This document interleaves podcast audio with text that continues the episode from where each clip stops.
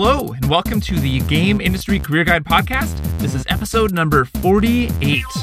I'm Jason W. Bay from GameIndustryCareerGuide.com, and this is the podcast where I answer your questions about getting a job and growing your career making video games. Today's question is from Jesse, who sent me a short and sweet email asking simply this. My biggest question is how does the game industry adapt to new technologies? Now, this question is a little bit different from the ones that I usually answer on this podcast because it's not directly related to getting a job in games. But the video game industry actually has an interesting love hate relationship with technology. So I think it'll be helpful for aspiring game developers to get some insight into how the industry thinks about new technologies and how it changes and adapts as new technologies come and go. It's well known that the game industry is often a key driver of the bleeding edge of many technologies such as 3D graphics rendering, networking, artificial intelligence, and virtual reality. How does a typical game studio keep up with all those new developments and still release games that are high tech and fun to play? Well, while it's true that video games are often responsible for pushing the outer limits of consumer computer technology, the fact is that most game studios struggle to keep up, at least at first. To understand why, let's talk about how a typical game studio goes about adapting to big shifts in new technology, such as the release of a brand new generation of hardware, like a new Xbox or PlayStation, or hardware with a totally new kind of input device, like the original Wii or the original iPhone. First off, it's helpful to understand that when a game console maker like Nintendo or Microsoft are developing the next generation of their game consoles, it's critical that there will also be a handful of new games ready to be released at the same time.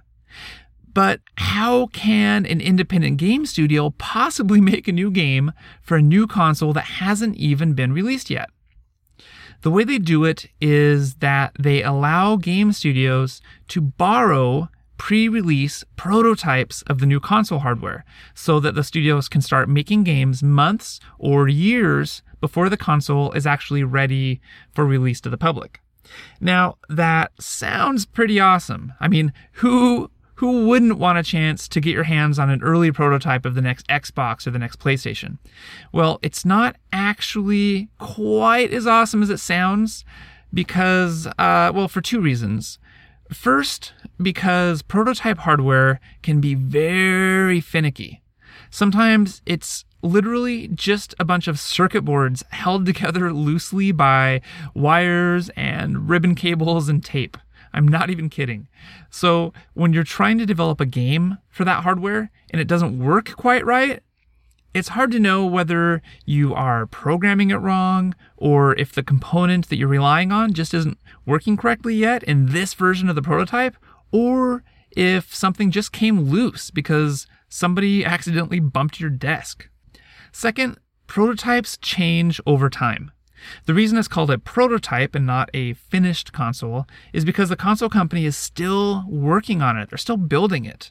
So it's common to get a part of your game working on one version of the prototype, but then the game might stop working on the next version of the prototype because something in the hardware was added or removed or changed by the console maker. For example, I remember when my game studio was building a launch title for the unreleased next version of the Nintendo DS. At that time, all we knew was that this hunk of circuit boards was going to be the next Nintendo DS with better graphic capabilities and a few other bells and whistles. It wasn't until very late in the development of our game that Nintendo finally let us in on the little secret that this new device is actually going to be called the Nintendo 3DS, and that the hardware prototype sitting there on our desks actually contained a fancy new 3D screen. Now, that was exciting news, Except it also meant that we had to fundamentally redo a bunch of our design, art, and code in order to make our game work in 3D. It was a serious scramble to make that happen, and it was much more work than we had been planning before, uh, before we knew that the screen was going to be in 3D. Okay, besides having to deal with the challenges that come along with using prototype hardware, it can also be a challenge for game developers whenever the new hardware has drastically different player input methods, such as back when the Nintendo Wii or the PlayStation Move first came out. Before those consoles were on the market, most developers had never even played a game that used motion controllers, let alone made a game for one. So nobody really knew quite how to design a game for it. It took a lot of creativity and experimentation and trial and error before developers figured out how to make motion controller games that were fun. And that sort of iteration means that the early games took a lot more time and money to make with no guarantee that the games were going to turn out to be fun. And you might remember that a lot of them did not turn out to be fun. Even after a game studio figures out how to deal with flaky prototypes and novel new hardware or input devices, it still takes time and practice before all of the programmers and artists and designers and audio engineers and everybody else becomes truly skilled at making games for the new hardware. It can actually take several full game development cycles before everybody really figures it out.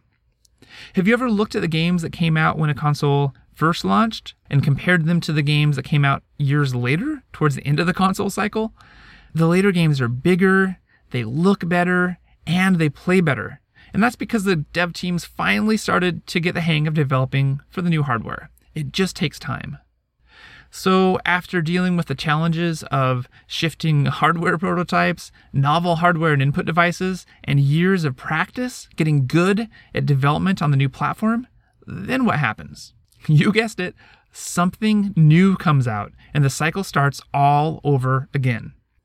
The bottom line is this keeping up with the bleeding edge of technology is hard work.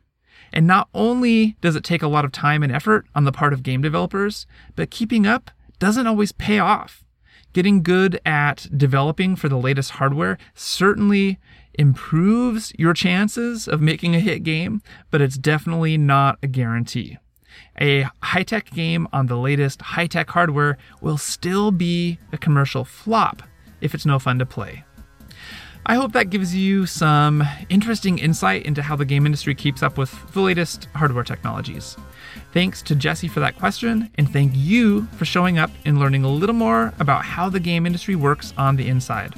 If you enjoyed the podcast, then please help me spread the word by sharing it with your friends on social media or go to iTunes and leave me a review.